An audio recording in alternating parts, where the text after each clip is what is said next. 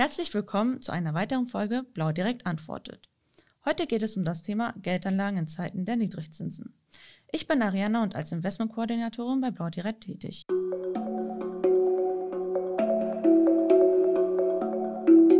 Wir sprechen heute mit dem Vertriebsdirektor Andreas Tesla von der JWS. Hallo Andreas und herzlich willkommen in der Blau direkt Welt. Hallo und guten Morgen Ariana, danke für die Einladung. Sag mal, du bist ja jetzt schon seit 21 Jahren als Vertriebsdirektor in der DWS tätig. Erzähl uns doch mal was von dir. Ja, zu meiner Person. Ich bin 1966 geboren, übrigens hier in Lübeck. Deswegen ist das für mich ein Heimspiel. Freue mich sehr, dass ich da sein darf. Bin verheiratet, habe einen 16-jährigen Sohn. Ähm, bin hier in Lübeck zur Schule gegangen, Ausbildung zum Bankkaufmann gemacht, war dann zehn Jahre hier in Lübeck berufstätig, bevor ich halt vor 21 Jahren dann äh, als Vertriebsdirektor Asset Management bei der DWS in Frankfurt angefangen habe. Ich äh, betreue quasi den gesamten nördlichen und östlichen Raum hier in Deutschland. Ja, das klingt ja sehr spannend. Sag mal, wofür steht denn überhaupt die DWS und was macht die DWS? Also übersetzt heißt DWS Deutsche Gesellschaft für Wertpapiersparen. Wir sind 1956 in Hamburg gegründet worden und sind äh, der größte Asset Manager oder Vermögensverwalter für Privatkunden in Deutschland. Unsere Kunden haben uns aktuell 880 Milliarden Euro anvertraut und da sind wir natürlich sehr dankbar dafür. Das sind allerdings jetzt schnöde Zahlen. Viel wichtiger ist ja das, was uns tatsächlich bewegt. Und äh, wir bei der DWS sind davon überzeugt, dass wirklich jeder mehr aus seinem Geld machen und auch ein Plus an finanzieller Freiheit erreichen kann. Und deswegen denken meine Kollegen und ich seit 1956 das Thema Geldanlage täglich neu. Und unsere Kunden, bei denen wir uns natürlich sehr auch für das Vertrauen bedanken, nutzen unsere Expertise und das, was uns antreibt, erfolgreich und gewinnbringend bei ihren Geldanlagen. Ja, spannend. Apropos gewinnbringend Nutzen. Die meisten Anleger und Anlegerinnen in Deutschland vertrauen ja nach wie vor auf Sparbuch, Tages- oder auch Termingelder. Was denkst du denn darüber? Also erstmal hast du inhaltlich völlig recht. Aktuell haben äh, die Deutschen drei Billionen Euro in Einlagen und Bargeld geparkt. Das sind 40 Prozent vom liquiden Geldvermögen. Das ist eine enorme Summe. Und ähm, in dem Zusammenhang fällt mir natürlich auch ein Zitat von Bernhard Baruch ein. Der Bernhard Baruch war übrigens ein Politikberater, ein Finanzier und ein Börsenguru aus den Anfängen des letzten Jahrhunderts. Er sagte mal, es gibt tausend Möglichkeiten, sein Geld auszugeben, aber nur zwei Geld zu verdienen. Entweder wir arbeiten dafür oder das Geld arbeitet für uns. Ja, da ist ja die zweite Möglichkeit natürlich schöner und angenehmer für uns. Da werde ich dir definitiv nicht widersprechen. Allerdings ein Blick auf das Anlegerverhalten der Deutschen zeigt, dass die meisten anscheinend doch eher lieber für ihr Geld arbeiten, als eben das Umgekehrte zu tun. Was natürlich schade ist. Stimmt. Sag mal, ähm, dieses Verhalten, was du eben gerade beschrieben hast, passt das denn überhaupt noch in die Zeit heute? Stichwort Niedrigzinsen? Naja, nicht wirklich. Denn ähm, wir müssen einfach verstehen und auch akzeptieren, dass wir nunmehr seit circa zehn Jahren das Phänomen real negativer Zinsen haben. Und da lande ich dann automatisch bei der K-Frage. Diese K-Frage ist übrigens nicht die Kanzlerfrage, die wir ja mit der letzten Bundestagswahl versucht haben zu beantworten. Äh, die K-Frage, die ich hier meine, lautet eher, was möchte ich? Kapitalerhalt einerseits oder Kaufkrafterhalt andererseits. Mhm. Wo liegt denn da jetzt nun der Unterschied? Also Kapitalerhalt, das ist das, was Anleger tun, die ihr Geld auf dem Sparbuch lassen. Weil 10.000 Euro auf dem Sparbuch heute sind auch 10.000 Euro auf dem Sparbuch in fünf Jahren. Mhm. Also ganz klassisch, ja. Richtig. Aber was man dabei natürlich unberücksichtigt lässt, ist das Thema Inflation. Nun ist die Inflationsrate aktuell enorm hoch, selbst wenn diese sich wieder normalisieren sollte auf zwei bis zweieinhalb Prozent, hätten wir ja das Phänomen, ich habe unverzinste Einlagen einerseits, bei einer Inflationsrate von zwei, zweieinhalb Prozent andererseits, mache ich natürlich Kaufkraft betrachtet einen Verlust. Den blenden tatsächlich zu viele Sparerinnen und Sparer aus, was ich persönlich sehr bedauere und gerne Abhilfe leisten möchte. Wir reden ja aktuell über eine Momentaufnahme. Also die Zinsen, die können ja auch wieder steigen, oder? Definitiv. Das werden sie sicherlich mittelfristig auch wieder tun. Wir sprechen dann aber über die sogenannten Nominalzinsen. Also die zehnjährige Bundesanleihe, die rentiert aktuell negativ. Also ich, wenn ich da heute Geld anlege, bekomme ich in zehn mhm. Jahren definitiv weniger zurück, nominal, als ich heute einzahle. Das wird sich ändern. Irgendwann wird auch die zehnjährige Bundesanleihe mal wieder einen positiven Ertrag abwerfen. Allerdings, diese Betrachtung lässt die Inflation außen vor. Also nominal werden Zinsen steigen, aber auch die Inflation ist weiterhin da und deswegen wird das Nettoergebnis, also der Realzins auf absehbare Zeit wenn du mich fragst, auch in den nächsten Jahren weiterhin deutlich negativ bleiben. Kannst du denn den Zuhörern das ein wenig plakativer darstellen? Ja, sehr gern. Also ich provoziere da durchaus gerne ein bisschen. Ich bitte da schon mal im Vorwege um Verzeihung. Aber es ist, ist schon kurios. Also wenn man sein Geld heute auf, auf, dem, auf dem Konto liegen hat, auf ein Tagestermingeld oder Sparbuch für einen Zins von 0,01 Prozent, mhm. dann benötigte man für eine Kapitalverdopplung 7000 Jahre, gut 7000 Jahre. Ja. Also nun bin ich Berufsoptimist. Ich denke auch an medizinischen Fortschritt, aber das scheint mir doch nun wirklich sehr optimistisch zu sein, dass man das erlebt. Vor allen Dingen, wenn man diese Strategie mal in die Vergangenheit betrachtet, dann hätte ich ja ewiges Leben vorausgesetzt mit dieser Anlagestrategie auch noch Ramses II. im alten Ägypten persönlich kennengelernt, der vor 3300 Jahren dort die Regierungsgeschäfte übernommen hat. Und selbst wenn jetzt die Zinsen auf 0,1 Prozent wieder steigen sollten auf dem Sparbuch, mhm. dann bräuchte ich zur Kapitalverdopplung über 700 Jahre. Auch hier mal ein Vergleich in die Vergangenheit. Vor 730 Jahren ist der letzte Kreuzzug zu Ende gegangen. Also ob das nun wirklich eine sinnvolle Anlagestrategie ist für die eigene Ruhestandsplanung, für die Ausbildung der Kinder, für das Schaffen von, von sagen wir mal, Eigenkapital beim Immobilienerwerb. Also ich mache da mal ein riesen Fragezeichen dahinter. Was würdest du denn sagen? Was hindert denn überhaupt den Anleger zu investieren? Also darüber könnten wir wahrscheinlich schon eine Stunde philosophieren. Da gibt es ganz, ganz viele Antworten darauf. Aber exemplarisch würde ich sagen und tu das auch, es fehlt Finanzwissen. Also in der Schule, das wirst du mir wahrscheinlich bestätigen, und ich höre das immer wieder aus dem Freundes- und Bekanntenkreis, wird das Thema Finanzen und Geldanlage kaum behandelt. Also Richtig, also ja. so, so Themen wie, was sind vermögenswirksame Leistungen?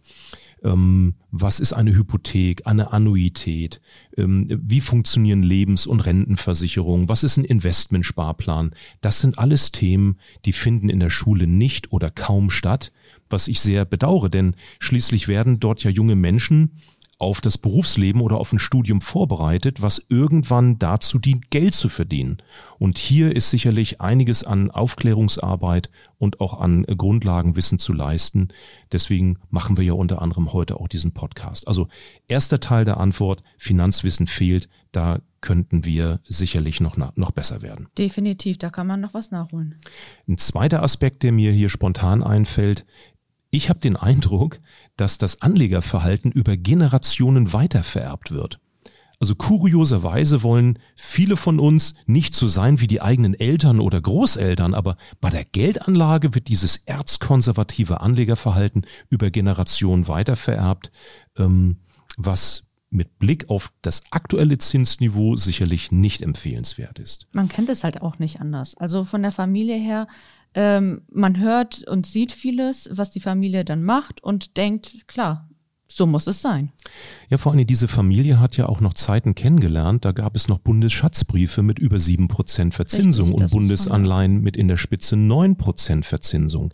Also finanzielles Wissen war in Zeiten, wo es noch Zinsen gab, nicht so wichtig wie heute. Jetzt ist der Zins allerdings abhanden gekommen, zumindest der Realzins unter Berücksichtigung der Inflation.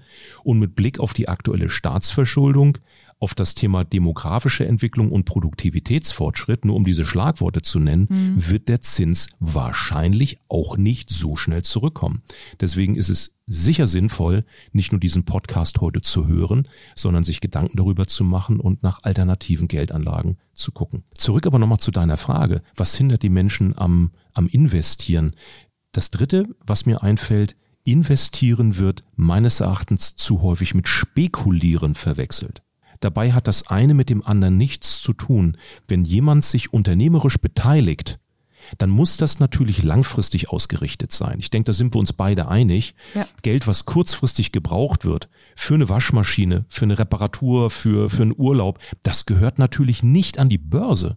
Dieses Geld muss langfristig zur Verfügung stehen für Ausbildungsvorsorge, für Eigenkapitalbildung, für Ruhestandsplanung. Also zehn Jahre plus ist, denke ich, ein ganz, ganz wichtiger Wert, gerade wenn man mal über Aktien alternativ nachdenkt. Und dann hat das nichts mehr mit Spekulieren zu tun, sondern mit investieren. Und das hat sich mit Blick in die Börsengeschichtsbücher bis dato auch langfristig als äußerst erfolgreich herausgestellt.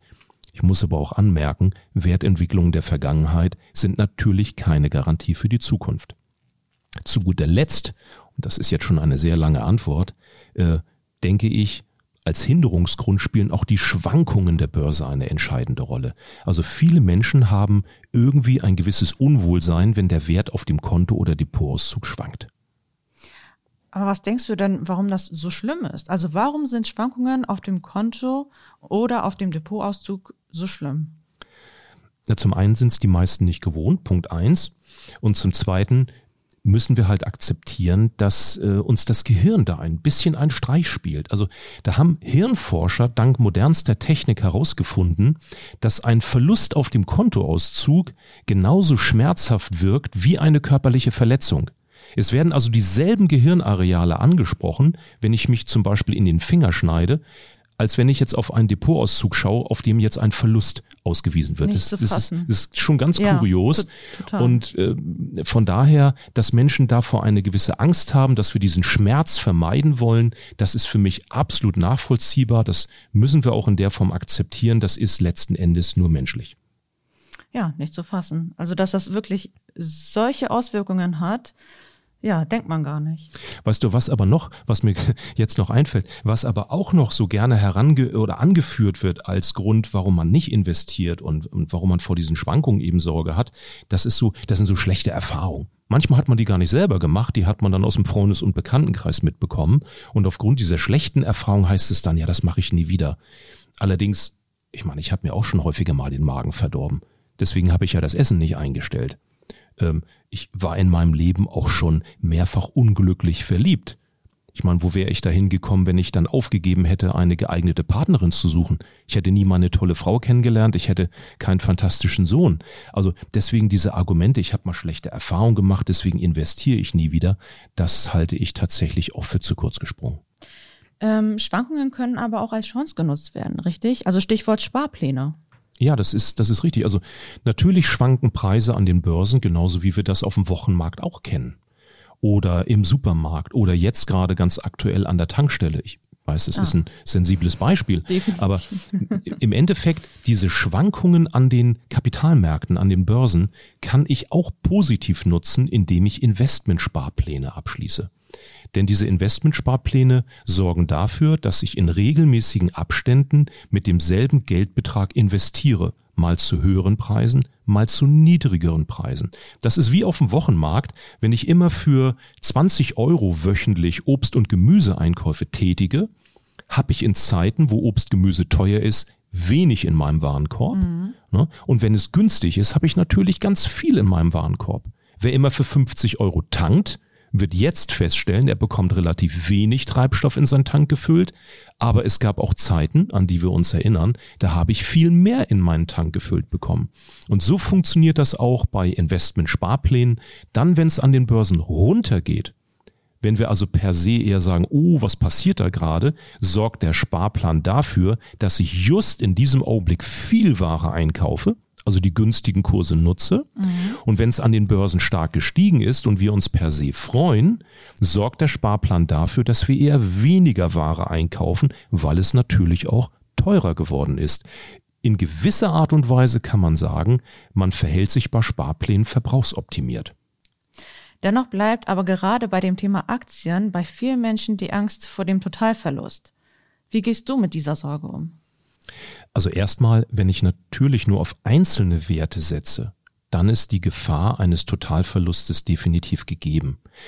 Aber das war ja auch gerade der Grund, weshalb man Investmentfonds entwickelt hat, in dem eben nicht nur ein Wert steckt, sondern ganz, ganz viele Werte, um einerseits die Risiken zu verteilen und gleichzeitig dadurch auch die Chancen zu erhöhen. Was meinst du denn, Ariana? Wann ist der erste moderne Investmentfonds entwickelt worden, so mit einem Verkaufsprospekt, aus dem genau hervorging, in was investiert werden darf und in was nicht? Was meinst du?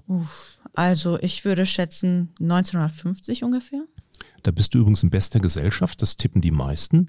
Das war aber tatsächlich schon, halte ich fest, 1774. Ach was, noch früher. Ja, 1774 hat Abraham van Kettwig den ersten modernen Investmentfonds entwickelt der hatte nämlich gerade erlebt, wie in Großbritannien diverse Banken pleite gegangen sind und dadurch viele Sparer damals um ihre Einlagen gebracht wurden. Und daraus entstand bei ihm dann die Idee und die Philosophie, dass es doch überhaupt gar keinen Sinn macht, das Geld nur wenigen Adressen anzuvertrauen, wenn man denn alternativ viele andere Adressen auch berücksichtigen könnte. Also dieses Thema der Risikostreuung, das war seine Grundidee. Das hat er dann schriftlich fixiert. Es gab ein Verkaufsprospekt und dieser erste Investmentfonds hieß Eintracht macht stark. Er hat in mehrere hundert festverzinsliche Wertpapiere investiert und diese Idee hat sich dann tatsächlich über die Jahrhunderte fortgesetzt. Sein Geburtsdatum ist übrigens der 19. April und wir feiern am 19. April immer den Weltfondsspartag in Deutschland. Das geht auf Abraham van Kettwig zurück.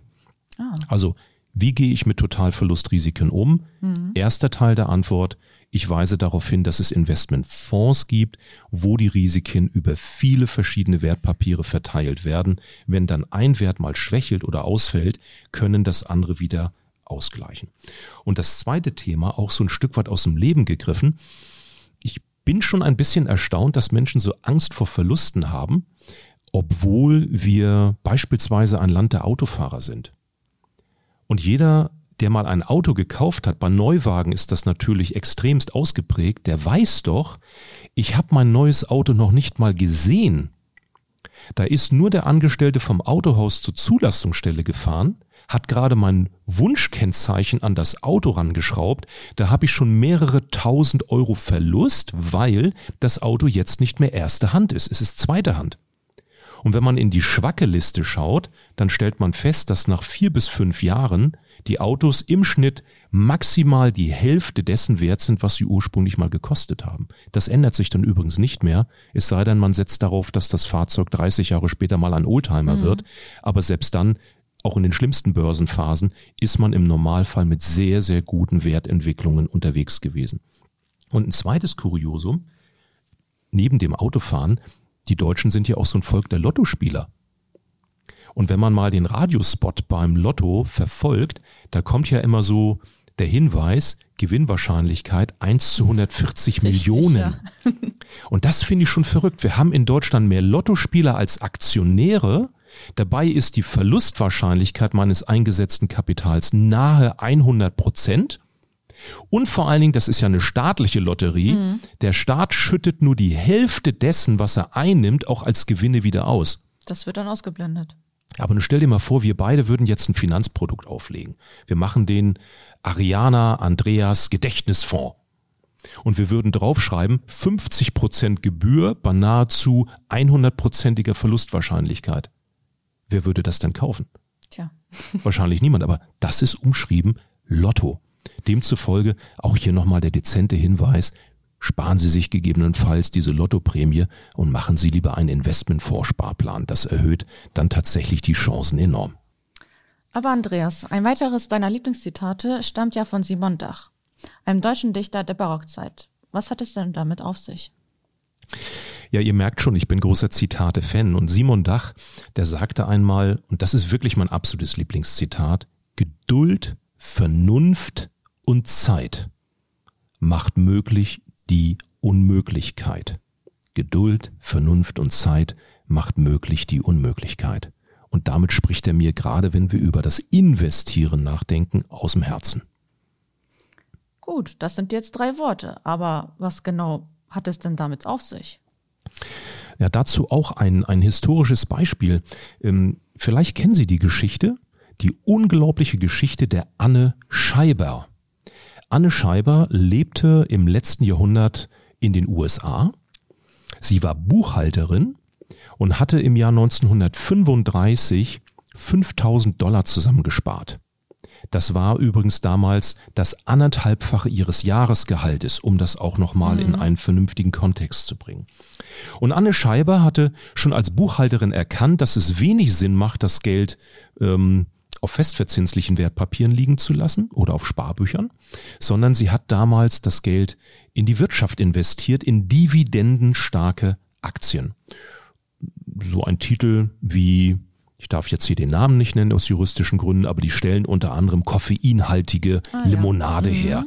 Dann wisst ihr vielleicht, welchen Wert ich meine. Das war so eine Aktie. Dann gab es aber auch noch Medizinhersteller, also Pharmaunternehmen. Auch in die hat sie investiert. Und dann hat Anne Scheiber Folgendes getan. Diese Werte, in die sie 1935 investiert hat, mit 5000 US-Dollar, die hat sie über Jahrzehnte gehalten. Und da diese Werte jedes Jahr Dividenden ausgeschüttet haben, hat sie diese Dividenden auch nicht ausgegeben, sondern sie hat diese Dividenden immer wieder reinvestiert. Also wie so ein Sparplaneffekt, Zinseszinseffekt. Mhm. Man könnte auch sagen Diff-Diff-Effekt, Dividende-Dividende-Effekt. Mhm. Und Anne Scheiber verstarb 1995, also 60 Jahre später, und Ariana, wir haben natürlich im Vorwege drüber gesprochen, was denn aus diesen, aus diesen 5000 Dollar geworden sein könnte. Ähm, ich weiß noch, welchen Wert du mir damals genannt hast. Ja. Er lag relativ weit weg von dem, was es tatsächlich war. Deswegen, meine Damen und Herren, ich löse das gerne auf. Über 60 Jahre hinweg wurden aus 5000 Dollar 22 Millionen US-Dollar. Nicht zu fassen. Also ich kann es immer noch nicht glauben. Also hier natürlich nochmal der dezente Hinweis. Wertentwicklungen der Vergangenheit sind natürlich keine Garantie für die Zukunft. Aber wer von uns würde sich denn beschweren, wenn aus 5000 US-Dollar eine Million, zwei oder drei Millionen US-Dollar würden? Ach, Wären wir doch auch nicht traurig, oder? Definitiv nicht, nein. Und vor allen Dingen, das Bemerkenswerte ist, natürlich hatte auch Anne Scheiber während dieser 60 Jahre diverse Krisen erlebt. Diverse Schwankungen auf den Kontoauszügen, alleine wenn ich an die kriegerischen Konflikte denke, an den Koreakrieg, an den Vietnamkrieg, mhm. an die Erdölkrise in den 70er Jahren, der Börsencrash 1987, das hat sie nicht von ihrem Weg abgebracht. Sie ist geduldig geblieben, sie ist vernünftig geblieben und sie hat die Zeit für sich arbeiten lassen. Und deswegen passt dieses Zitat von Bernhard Baruch, Quatsch, dieses Zitat natürlich von Simon Dach, jetzt habe ich mich selber verquasselt, passt so perfekt zu der Geschichte von Anne Scheiber. Ja, aber sind denn Dividenden aus deiner Sicht ähm, immer noch eine sinnvolle Einkommensquelle? Also es ist zumindest eine Alternative. Also grundsätzlich, es gibt doch da draußen ganz viele Anlagemöglichkeiten und keine einzige kann für sich in Anspruch nehmen, die einzig wahre und richtige zu sein. Deswegen Jetzt der kurze Teil der Antwort. Ja, Dividenden als ein Teil der Anlagestrategie halte ich für äußerst sinnvoll. Übrigens, Frage an dich. Weißt du, wann der erste Dividendenzahler gegründet wurde? Welche Firma das war? Nein, keine Ahnung. Dann helfe ich dir gern. Das war die Vereinigte Ostindien Company. Ach. Mh. Ein Unternehmen, was in Amsterdam gegründet wurde im Jahr 1602. Das bedeutet also, die Geschichte der Dividende ist schon fast 420 Jahre alt. Zweite Frage. Der Dividenden-Weltrekordler, also das Unternehmen, was lückenlos seit Auflegung eine Dividende zahlt, weißt du, wann dieses Unternehmen gegründet wurde? Ähm, ich würde tippen 1760. Da bist du ein bisschen zu optimistisch in dem Ach, Augenblick. Schade. ne? Du bist du mutig geworden, aber es ist ja auch in Ordnung nach den ganzen Vorlagen, die ich dir hier geliefert habe. Nein, ganz so ist es nicht. Aber der Weltrekordler zahlt seit 1816 lückenlos eine Dividende. Das heißt, wir reden jetzt über 205 Jahre. Unter uns, das ist übrigens ein Wasserversorger aus den USA. Also ein völlig langweiliges Geschäftsmodell, mhm. Wasserversorger, das, was bei uns hier so ein Zweckverband macht. Ne? Aber dieses Unternehmen ist in Privathand und schüttet passt ja auch zum Thema Wasser, schüttet ja. jedes Jahr den Besitzern der Firma lückenlos eine Dividende aus. Mir sei übrigens am Rand der Hinweis gestattet, ähm, in diesen 200 Jahren waren Deutschland und Preußen, wenn man das mal so als Vorgängerstaat erwähnt, siebenmal zahlungsunfähig. Ach, also daran erkennt man ja. halt auch, mhm. wie wichtig es ist, das Geld nicht nur dem Staat anzuvertrauen oder nur auf dem Sparbuch liegen zu lassen, sondern tatsächlich auch in funktionierende, vielleicht manchmal auch langweilig anmutende Geschäftsmodelle zu investieren. Ja, aber irgendwie scheinen ja Dividendentitel aus der Mode gekommen zu sein. Also in den letzten Jahren waren es ja eher doch die großen Technologietitel, die halt wirklich Rendite gebracht haben und den Anleger erfreut haben. Äh, das stimmt. Also die letzten Jahre, auch das ist außergewöhnlich in der Börsenhistorie, waren reine Wachstumsjahre. Und da haben Dividendentitel definitiv den kürzeren gezogen. Das gibt es auch nicht zu beschönigen. Heißt das jetzt aber, dass wir in Zukunft alles nur noch auf Wachstumstitel setzen? Also das ist jetzt eher eine rhetorische Frage. Äh, nein. Nein, das ist doch wie bei einer Fußballmannschaft auch. Also nur Stürmer aufs Spielfeld zu stellen. Macht keinen Sinn. Kannst du versuchen, aber du läufst garantiert in Konter rein und fängst dir auch mal Gegentreffer. Mhm. Also wenn ich das Bild der Fußballmannschaft mal bemühe, da habe ich natürlich einen Torwart hinten drin stehen, eine Verteidigung. Ich habe vielleicht mal einen Spieler weniger im Mittelfeld und wechsle einen Stürmer mehr ein, aber ausschließlich quasi auf Wachstumstitel zu setzen, also nur mit Stürmern zu spielen, das ist, denke ich, nicht der richtige Weg. Vor allen Dingen, egal wie digital die Welt auch wird, und die Digitalisierung ist einer der großen mhm. Trends, die wir natürlich berücksichtigen wollen, aber egal wie digital die Welt wird, egal wie viel Abos ich von Streamingdiensten habe, wie viele mobile Endgeräte ich nutze, eine Sache hat sich doch bei mir und ich vermute auch bei dir nicht geändert. Ich habe nämlich immer noch alle vier Stunden Hunger. Leider ja. Mhm. Das heißt, Unternehmen, die ihr Geld damit verdienen, dass sie Nahrungsmittel produzieren, dass sie sich mit Essen und Trinken beschäftigen, die haben doch auch in Zukunft eine Daseinsberechtigung. Oder wie ist es, ich bleibe beim Thema Wasserversorger, Infrastruktur. Also digitales Duschen ist noch nicht erfunden worden. Nee.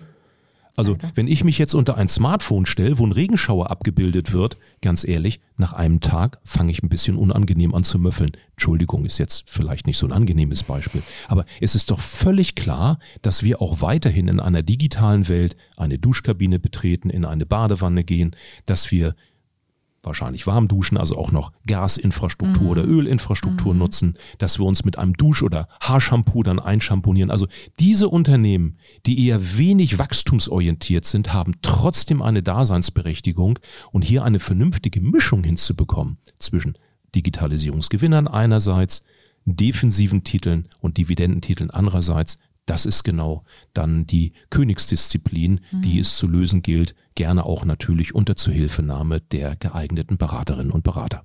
Also es ist tatsächlich so, dass es einfach die Mischung alles ausmacht.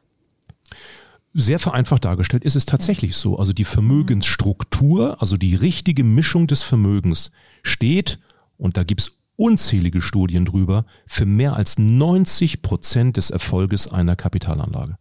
Es ist die richtige Kombination von Liquidität, von defensiven Anlagen, von sportlichen Anlagen, die am Ende des Tages den Erfolg ausmachen. Andreas, zum Schluss hast du uns noch eine Familiengeschichte mitgebracht, die unser heutiges Thema auf eine etwas, naja, andere Art und Weise beleuchtet. Erzähl uns doch kurz die Geschichte. Ja, das ist, das haben die Zuhörerinnen und Zuhörer wahrscheinlich auch schon mitbekommen, so ein bisschen Hobby von mir, Dinge etwas anders zu schildern. Und diese kleine Familiengeschichte, die fasst vom Prinzip her ganz viel von dem nochmal zusammen, was wir hier gemeinsam schon besprochen haben. Und zwar tauchen wir hier ein in das Jahr 2007. Und in diesem, zwei, in diesem Jahr 2007 stellen wir uns eine Familie vor mit einer Großmutter. Und diese Großmutter, die ist verstorben und hat ihren fünf Enkelkindern jeweils 20.000 Euro vererbt.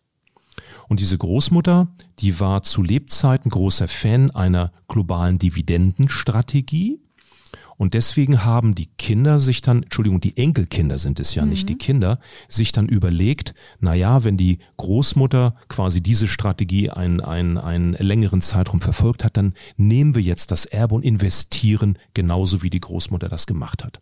Übrigens, der Wunsch der Großmutter war, dass dieses Erbe langfristig für die Ruhestandsplanung der Enkelkinder verwendet wird.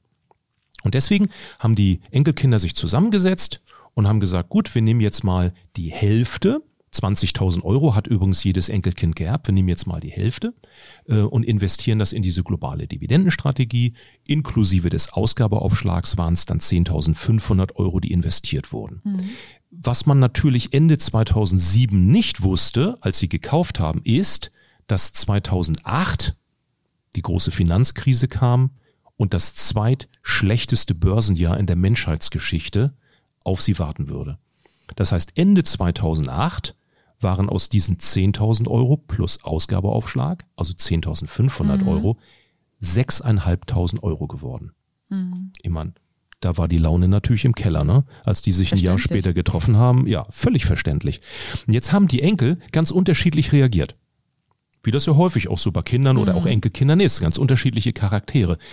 Der eine Enkel, ich habe ihn mal Linus genannt, weil Linus bedeutet alle, die mir jetzt zuhören, mögen mir das verzeihen, die diesen Namen tragen, der Klagende, der Jammernde oder der Klagende. Also Linus hat seine Anteile damals verkauft. Er hat gesagt, um Gottes Willen, sechseinhalbtausend, lieber ein Ende mit Schrecken mhm. als Schrecken ohne Ende. Los ich gehe jetzt raus. Ja. Ne, ich nehme dieses Geld, ich lege es zu einem Prozent verzinst an mhm. in einer Art Festgeld. Dann hat Linus heute ein Ergebnis, per Ende Oktober diesen Jahres von etwas mehr als 7000 Euro. Oh. Das heißt, er hat leider einen mitunter noch erheblichen Verlust einkassiert. Hätte er übrigens diese globale Dividendenstrategie gar nicht gekauft und hätte gleich alles auf ein Termingeld gelegt mhm. zu einem Prozent Verzinsung, dann hätte er jetzt ungefähr 12.000 Euro. Kommen wir zu seinem äh, Bruder, das zweite Enkelkind, das ist Noah.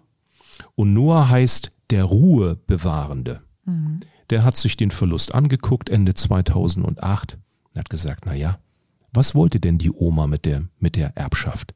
Die wollte doch, dass wir dieses Geld langfristig für die Ruhestandsplanung nutzen.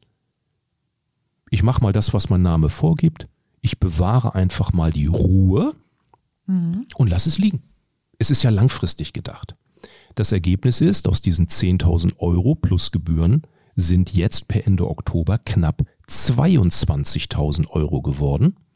Das heißt, er hat deutlich mehr als sein Bruder Linus. Wir erinnern uns, der hat ja dann eher einen Verlust realisiert. Genau, gleiche Ausgangssituation. Richtig. Mhm. Dann kommen wir zu dem dritten Enkelkind. Das ist ein Mädchen oder eine junge Frau, Leila. Und Leila bedeutet die Weise. Leila hat sich gedacht, okay, wir haben jetzt gerade eine Börsenphase, da haben sich die Kurse deutlich reduziert. Ich nutze jetzt die Gelegenheit Klammer auf, die hat vielleicht unseren Podcast gehört, und schließe jetzt separat nochmal einen Sparplan ab, wo ich jeden Monat 100 Euro nachinvestiere, weil es scheint ja jetzt günstig zu sein. Das heißt, sie hat nochmal nachinvestiert in monatlicher Art und oder in monatlicher Form. Das Ergebnis ist, sie hat heute einen Depotwert von ungefähr 46.000 Euro. Das macht in der Summe sogar ein Plus, wenn man das, was sie eingezahlt mhm. hat mit Sparplan und Einmalanlage berücksichtigt, von über 20.000 Euro. Ihre große Schwester Lina, übersetzt die Strahlende, ging noch einen Schritt weiter. Mhm. Die hat das Geld so wie Noah und wie ihre Schwester Leila liegen gelassen. Die hat keinen Sparplan zusätzlich abgeschlossen, sondern die hat sich Folgendes überlegt. Die hat ja 20.000 Euro geerbt. Mhm. Damals, du wirst dich erinnern. Genau. 10.500 Euro waren investiert. Mhm. Da hat sie gesagt, wow, zweitschlechtestes Börsenjahr in der Menschheitsgeschichte. Ich lege jetzt nochmal kräftig nach. Ich investiere jetzt nochmal 10.500 Euro. Von ihrem Erbe waren ja noch 9.500 übrig. Mhm. Ne? plus der Rest aus ihrem eigenen freien Vermögen. Das muss man sich natürlich leisten können, das ist ja unbestritten, aber sie hat in dem Augenblick die Chance erkannt, was Profis dann auch häufig tun, zu sagen, ist es jetzt recht günstig, ich lege nochmal kräftig nach. Das Ergebnis ist, Ihr heutiger Depotstand liegt bei über 55.000 Euro. Ihr Gewinn summiert sich auf knapp 35.000 Euro. So, jetzt ist die Geschichte eigentlich vorbei. Allerdings haben wir noch einen vergessen. Das ist nämlich Benjamin. Und Benjamin mhm. bedeutet übersetzt das Glückskind. Ach, jetzt kommt's. Der verstand sich nämlich mit seinen Schwestern, mit Leila und Lina immer schon am besten und was hat er gemacht? Nun, er hat beide Strategien kombiniert. Er hat einen Sparplan gemacht ab Anfang 2009. Er hat einmalig nochmal auch 10.500 Euro investiert. Natürlich muss man sich auch das leisten können, aber das Ergebnis spricht natürlich Bände. Aktueller Depotstand in der Strategie jetzt per Ende Oktober diesen Jahres knapp 80.000 Euro.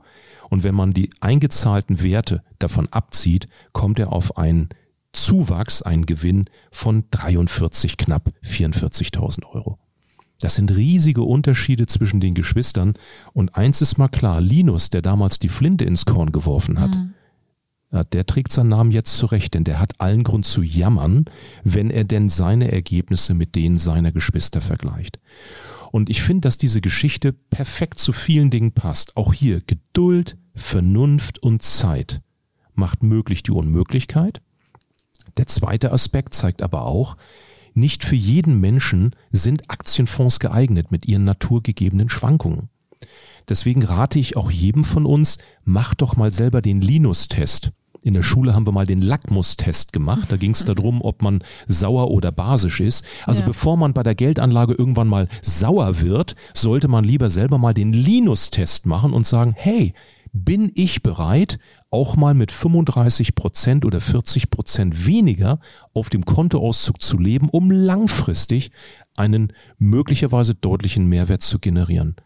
Deswegen Lackmustest war gestern, Linus-Test war heute und ich hoffe, dass diese abschließende Geschichte noch ein Stückchen dabei hilft, die richtigen Investitionsentscheidungen zu treffen. Ja, Andreas, vielen Dank für deine Offenheit zu dem Thema. Sehr, sehr gerne. Und gestatte mir noch einen ganz, ganz wichtigen Hinweis, und zwar den Risikohinweis, der muss kommen aus rechtlichen Gründen. Bitte, liebe Zuhörerinnen und Zuhörer, kurzfristig benötigte Gelder gehören nicht an die Börse. Wir haben das heute bereits mehrfach erwähnt. Ein Anlagezeitraum, wenn man über Aktien nachdenkt, von zehn Jahren und mehr scheinen für Aktien absolut sinnvoll zu sein. Und bitte bedenken Sie, Wertentwicklungen der Vergangenheit sind natürlich keine Garantie für die Zukunft. Bitte beachten Sie bei all den von Ihnen favorisierten Strategien immer die Chancen und die Risiken. Vielen Dank. Ja, liebe Zuhörer, wir haben heute einiges dazugelernt, vor allem um das Thema Kaufkrafterhalt, über die Denkweise der Gesellschaft und auch über die drei wichtigen Komponenten, die man auf jeden Fall berücksichtigen sollte. Zeit, Geduld und Vernunft.